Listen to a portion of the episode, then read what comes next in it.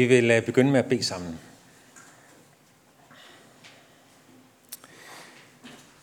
Himmelske Far, vi beder dig om, at du vil åbne dit ord for vores hjerter.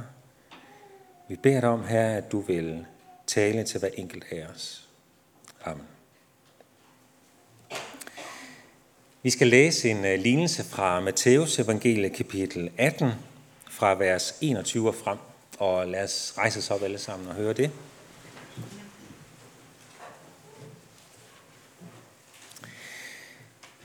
Da kom Peter til ham og spurgte, Herre, hvor mange gange skal jeg tilgive min bror, når han forsynder sig imod mig? Op til syv gange?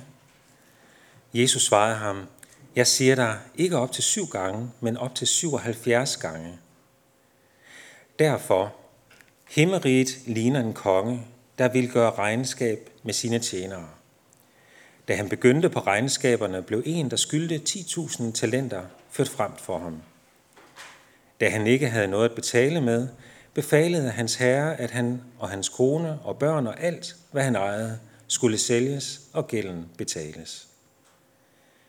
Men tjeneren kastede sig ned for ham og bad, Ha' tålmodighed med mig, så skal jeg betale dig det alt sammen. Så fik den tjeners herre medynk med ham og lod ham gå og eftergav ham gælden. Men da den tjener gik ud, traf han en af sine medtjenere, som skyldte ham 100 denarer, og han greb ham i struben og sagde, betal, hvad du skylder. Hans medtjener kastede sig ned for ham og bad, have tålmodighed med mig, så skal jeg betale dig. Det ville han ikke, men gik hen og lod ham kaste i fængsel, indtil han fik betalt, hvad han skyldte. Da hans medtjenere nu så, hvad der var sket, blev de meget bedrøvet og gik hen og forklarede deres herre alt, hvad der var sket. Der kaldte hans herre ham for sig og sagde, Du onde tjener, al den gæld eftergav jeg dig, da du bad mig om det. Burde du så ikke også forbarme dig over din medtjener, ligesom jeg forbarmede mig over dig? Og hans herre blev vred og overlod ham til bødlerne, indtil han fik betalt alt, hvad han skyldte. Sådan vil min himmelske far gøre med hver eneste af jer, der ikke af hjertet tilgiver sin bror.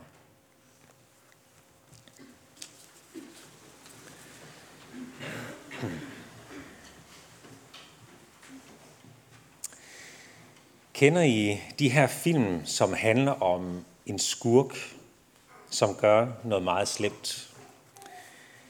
Det kan være, at skurken slår et meget sympatisk menneske ihjel, eller gør noget ondt ved det.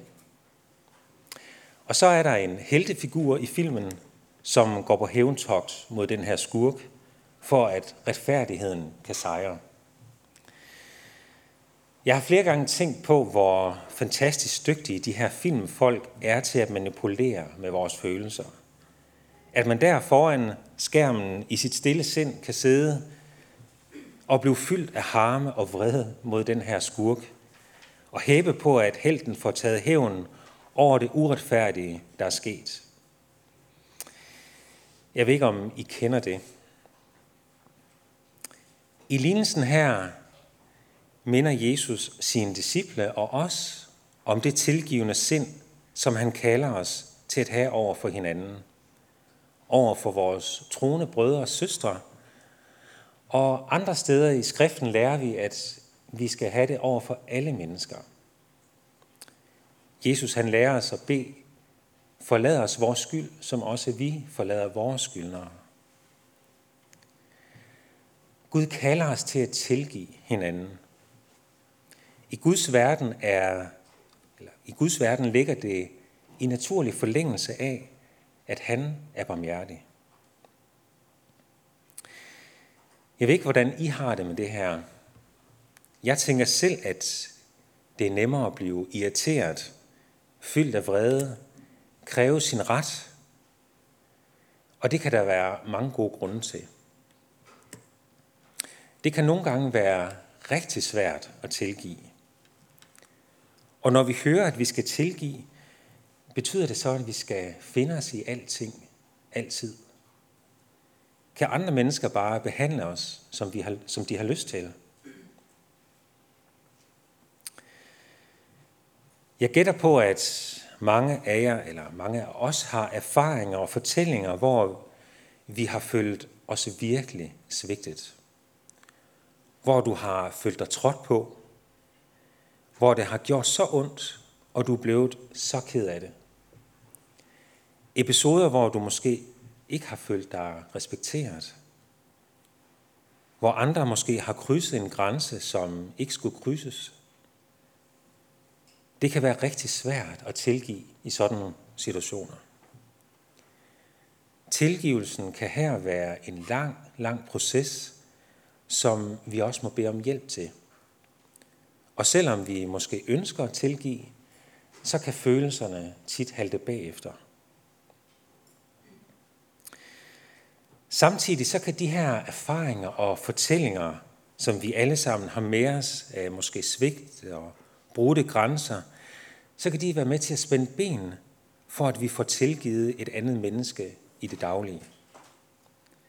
For når der måske opstår en situation i det daglige, hvor du måske bare får en antydning af en følelse af at blive svigtet eller trådt på, ja, så kan de her fortællinger blive aktiveret, hvor det virkelig har gjort ondt, og så kan følelsen af vrede eller lysten til at kræve sin ret være meget nemmere at lytte til, frem for kaldet til at tilgive. Og nogle gange kan det måske ligefrem opleves, at man bliver fastholdt eller bundet af vrede eller bitterhed. Jeg skal ikke gøre mig til nogen ekspert i tiden, tidens trend, eller hvad der er at sige om det, men jeg fornemmer, at det her med at stå på sin ret er ret populært. At stå på sine rettigheder. Man skal ikke finde sig i noget som helst. Måske det altid har været sådan, det ved jeg ikke. Egentlig så tænker jeg, at det sådan menneskeligt set faktisk kan være meget godt i nogle tilfælde at stå på sin ret. Især når det er knyttet til et ønske eller håb om, at mennesker behandler mig med respekt og værdighed. At når jeg ser på mig selv, så ser jeg på et menneske, som andre ikke bare kan behandle, som de har lyst til, men at jeg ser på mig selv som en, som har fortjent at blive behandlet på en værdig måde. Samtidig så kalder Jesus os til at vende den anden kind til, når vi bliver slået på den ene side. Han kalder os til at gå to mil, når der er en, der tvinger os til at gå en. Og han kalder os til at elske og bede selv for vores fjender. For mig, så kan det her med at kræve min ret ofte komme til at stå i vejen for det, Jesus kalder mig til, nemlig at tilgive og bære over med. Jeg gætter på, at for nogle af jer, så er det nemmere at sige, hov, hov, den går ikke den der, end at bære over med og tilgive. At give slip på noget, jeg måske havde krav på, uanset om det er penge, respekt, en undskyldning eller noget helt andet. Og ikke kræve det andet menneske til regnskab for det, du har til gode. Jeg kender en familie, som havde besøg af en tyv for noget tid siden. En tyv, som havde forsøgt at begå indbrud i deres hus øh, uden held.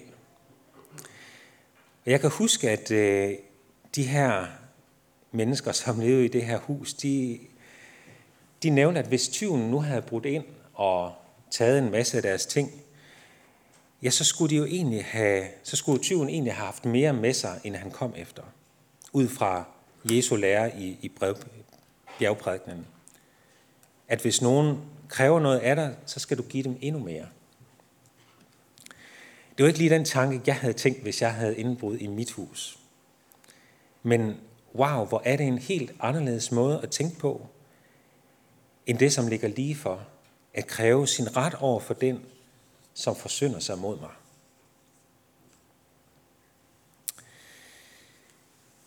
Det budskab, vi hører i dag fra Jesu mund, er en del af den sidste undervisning, Jesus gav sine disciple i det nordlige Israel, inden turen for sidste gang gik mod Jerusalem sammen med disciplene.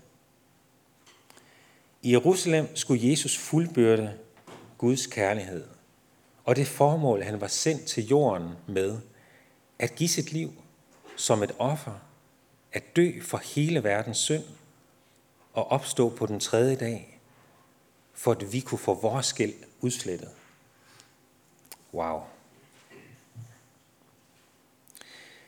Det Jesus fortæller sine disciple her er en lignelse. Det vil sige, det er en opdigtet fortælling, som kunne være med til, at disciplene kunne forstå og tilegne sig det, som Jesus lærte dem. Hvordan tingene hænger sammen i Guds rige. Jesus han indleder lignelsen med, himmeriget ligner en konge. Lignelsen her skal altså understøtte en forståelse af, hvordan, hvordan hemmelighederne i Guds verden eksisterer. Jeg vil pege på to ting, jeg lægger mærke til i teksten. Det første, jeg lægger mærke til, er den her første tjener, som bliver ført frem for kongen med den her store og ubetalelige gæld i rygsækken. Der kaster den her tjener sig ned for kongen og beder om, at kongen må have tålmodighed med ham. Og så siger tjeneren til kongen, så skal jeg nok betale dig det alt sammen. Læg mærke til, at det kongen gør, er ikke at efterkomme tjenerens ønske og sige, okay, så venter jeg på, at du betaler mig, hvad du skylder. Kongen gør noget andet. Han gør langt mere end det, han bliver bønfaldt om. Han eftergiver hele gælden og siger, du er gældfri. Du skylder mig ingenting. Du kan gå hjem. Du er skyldfri.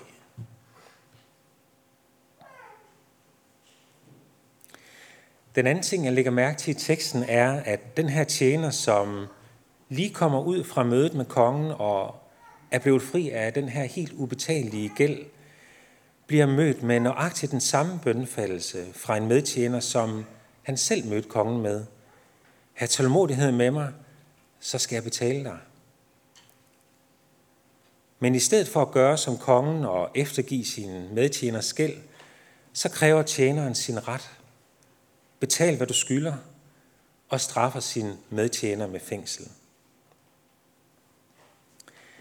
Tjener et her krævede sin ret. Der var en medtjener, som skyldte ham penge. Tjener et her troede, at han var i sin gode ret til at kræve sin ret over for den her medtjener. At han stadig havde ret til at få sin gæld inddrevet. Men det viser Jesus gennem lignelsen her, at det var han egentlig ikke i sin gode ret til. Det at kræve sin ret var faktisk en illusion. Efter kongen havde gjort ham gældfri, krævede kongen nemlig en anden og mere overbærende indstilling fra hans tjener.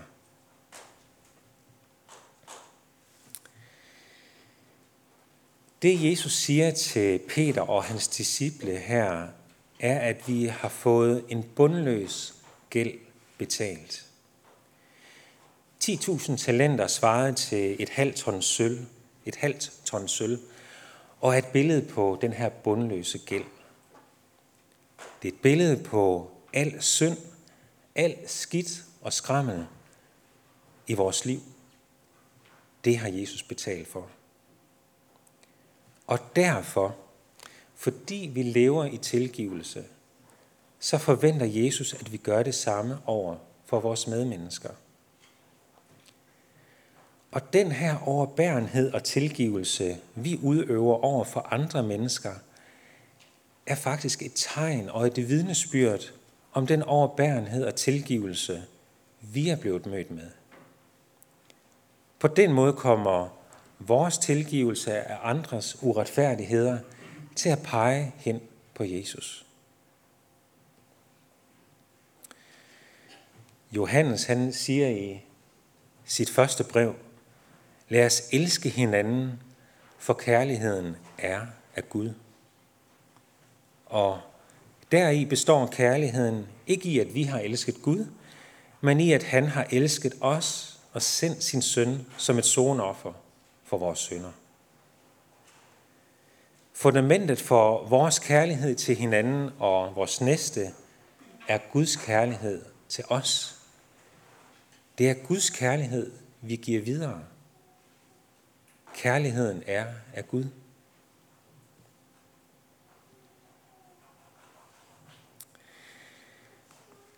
Lad os prøve at stanse lidt op over for det her påbud om at tilgive. Jesus slutter lignelsen ved, at kongen siger til tjeneren, burde du så ikke også forbarme dig over din medtjener, ligesom jeg forbarmede mig over dig? Og hans herre blev vred og overlod ham til bødlerne, indtil han fik betalt alt, hvad han skyldte. Sådan vil også min himmelske far gøre med hver eneste af jer, der ikke af hjertet tilgiver sin bror. Budet om at tilgive gælder både dem, vi holder af, vores familie, internt her i menigheden, vores brødre og søstre. Det gælder alle mennesker, selv vores fjender, eller dem, som forfølger Guds menighed. Eller det kan være ham eller hende, som måske gør grin med min tro på Jesus. Her skal jeg tilgive, bær over med. Og vi kan spørge, hvorfor er det, det er så vigtigt? Og kan det overhovedet være rimeligt? Skal jeg finde mig i alt? Egentlig synes jeg, det er nogle svære spørgsmål, lignelsen her rejser. Men jeg vil pege på én ting.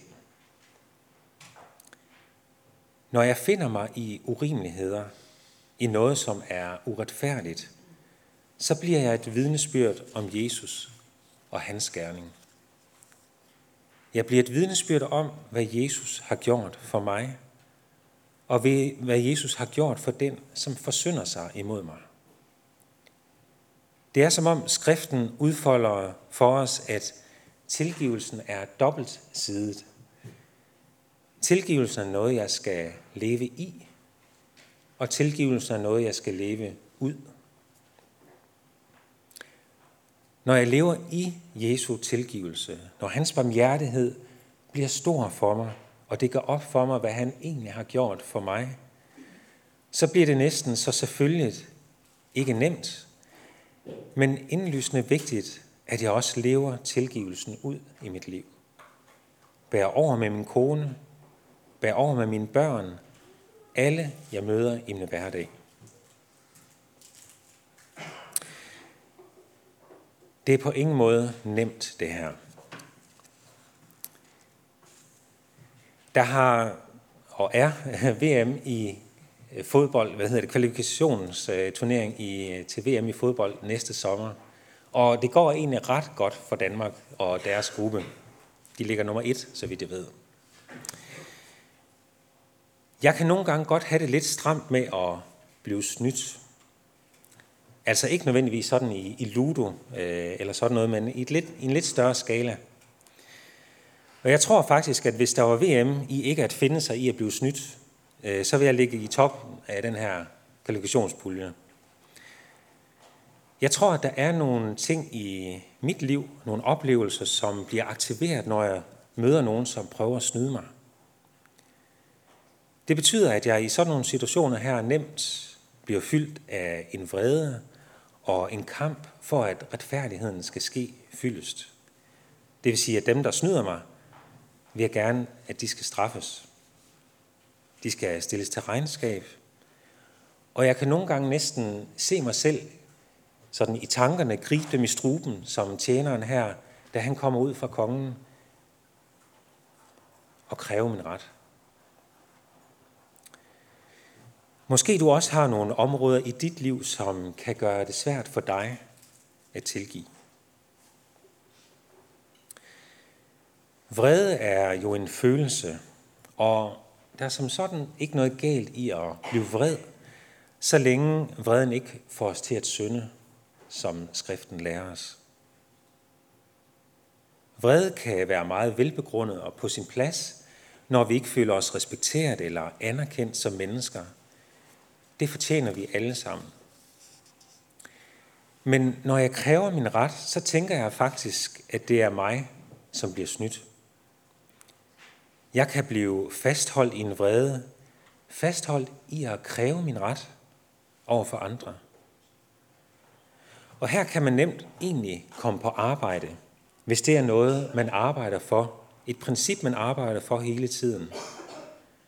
Når jeg ikke giver slip, når jeg ikke tilgiver, så går jeg nemt glip af en glæde og en frihed i mit liv. En glæde over at være fyldt af, hvad Jesus har gjort for mig.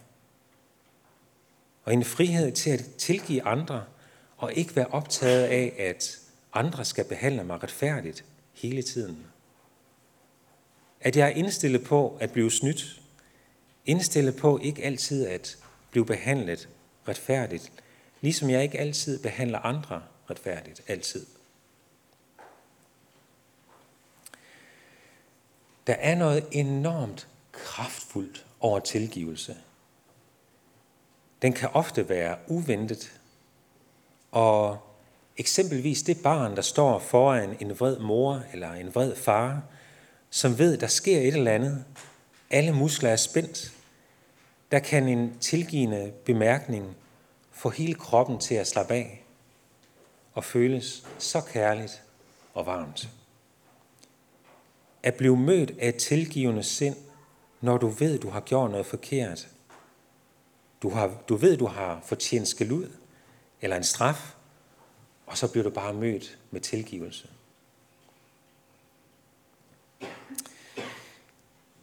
I stedet for at være verdensmester i at kræve vores ret, så kalder Jesus os til at nærmest blive verdensmester i tilgivelse måske. Verdensmester i tilgivelse. Det lyder da meget fedt. Der er ingen tvivl om, at det ikke er nogen nem målsætning. Og jeg tror, der er, der er sikkert flere, men jeg vil pege på tre søjler, som kan understøtte et liv her til slut. Understøtte et liv for os alle med mere tilgivelse.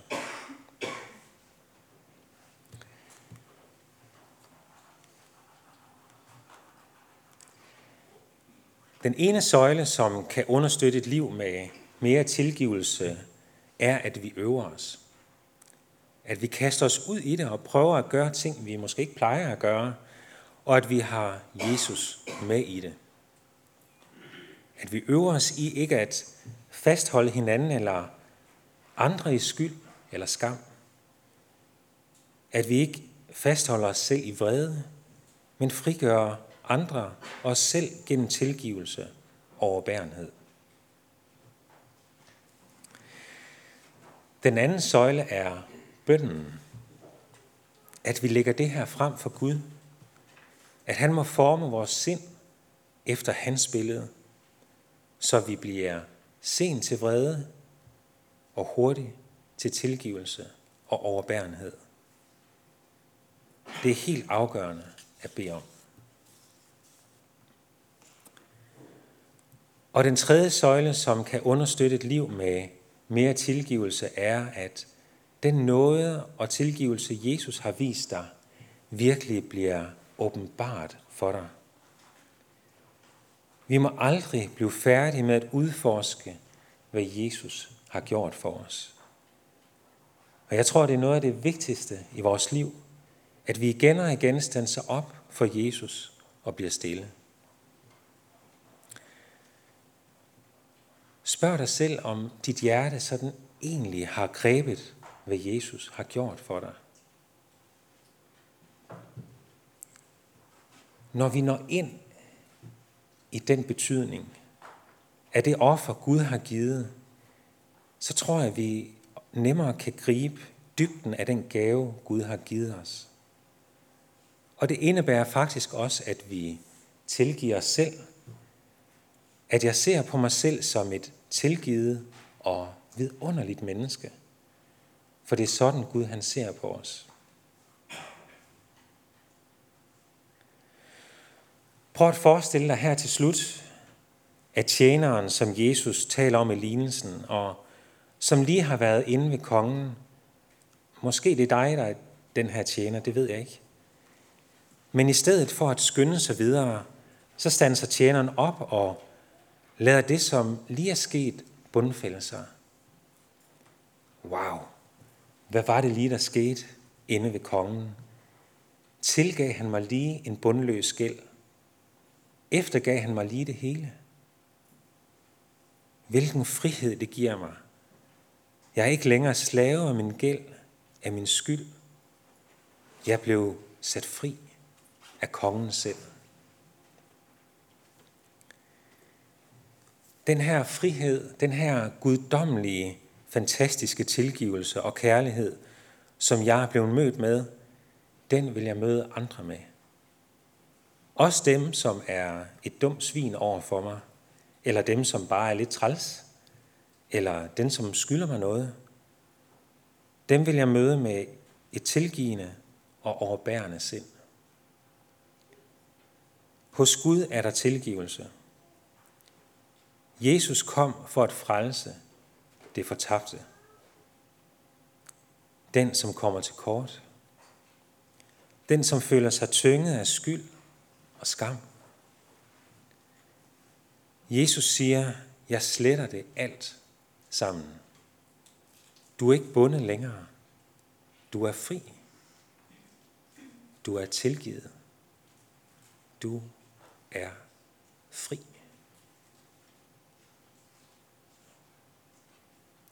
Lad os bede sammen.